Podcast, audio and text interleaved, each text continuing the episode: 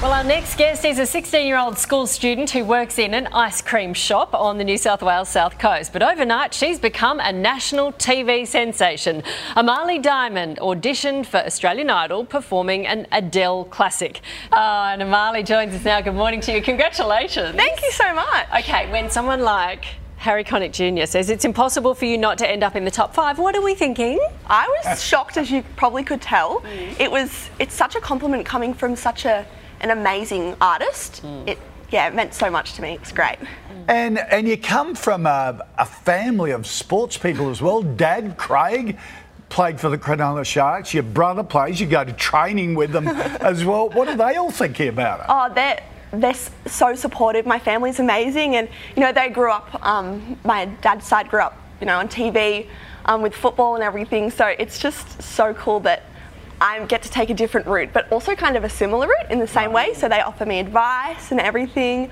Yeah, so it's really awesome, and my mum's also amazing and supports me as well. So it's just so good to have a supporting family. So, because it's always interesting for us who can't sing and would be scared to death go doing that, walking out on that stage, tell us your thought process. How are you feeling? Well, I've adopted this trick where when you're about to go on stage and you're really nervous and you know you're just shaking, you just got to smile. Just got to turn the nervous energy into really excited energy, and that's what worked for me, I think. And and also you've done a bit of performing before, and by sheer coincidence, you uh, you opened for an Amy Shark performance at at a pub years ago. So it was um, at the Crooked River Winery, Right. and it was like a little festival, and I was just a backup singer, like, and um, for someone who opened for the show. So yeah, it was.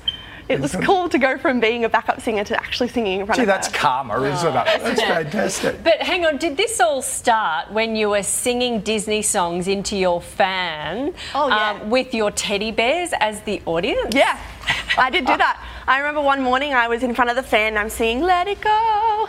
And mum was like, wait, do I hear a voice? And then, well, that's where it all started, I guess. And then she signed you up for singing lessons. she signed me up, yeah. Wow. That's inspiration for all those little kids out there Ah. Isn't doing it? exactly the same. Yeah. You work in an ice cream shop. I do. So are your gelato days over now? Are you going to? Honestly, I love my ice cream shop, but I'd love to, I'd love to pursue music and singing, and I hope that this show has been able to provide me with that opportunity. Wow. You have kicked it off with a bang, that's for sure. Yeah, somehow I think we might be talking to you again. Yep. Hopefully. I'd love that. yeah, good luck. Thanks you for so coming much. On. And Australian Idol continues tonight. It's at 7:30 on Channel 7 and also 7 Plus.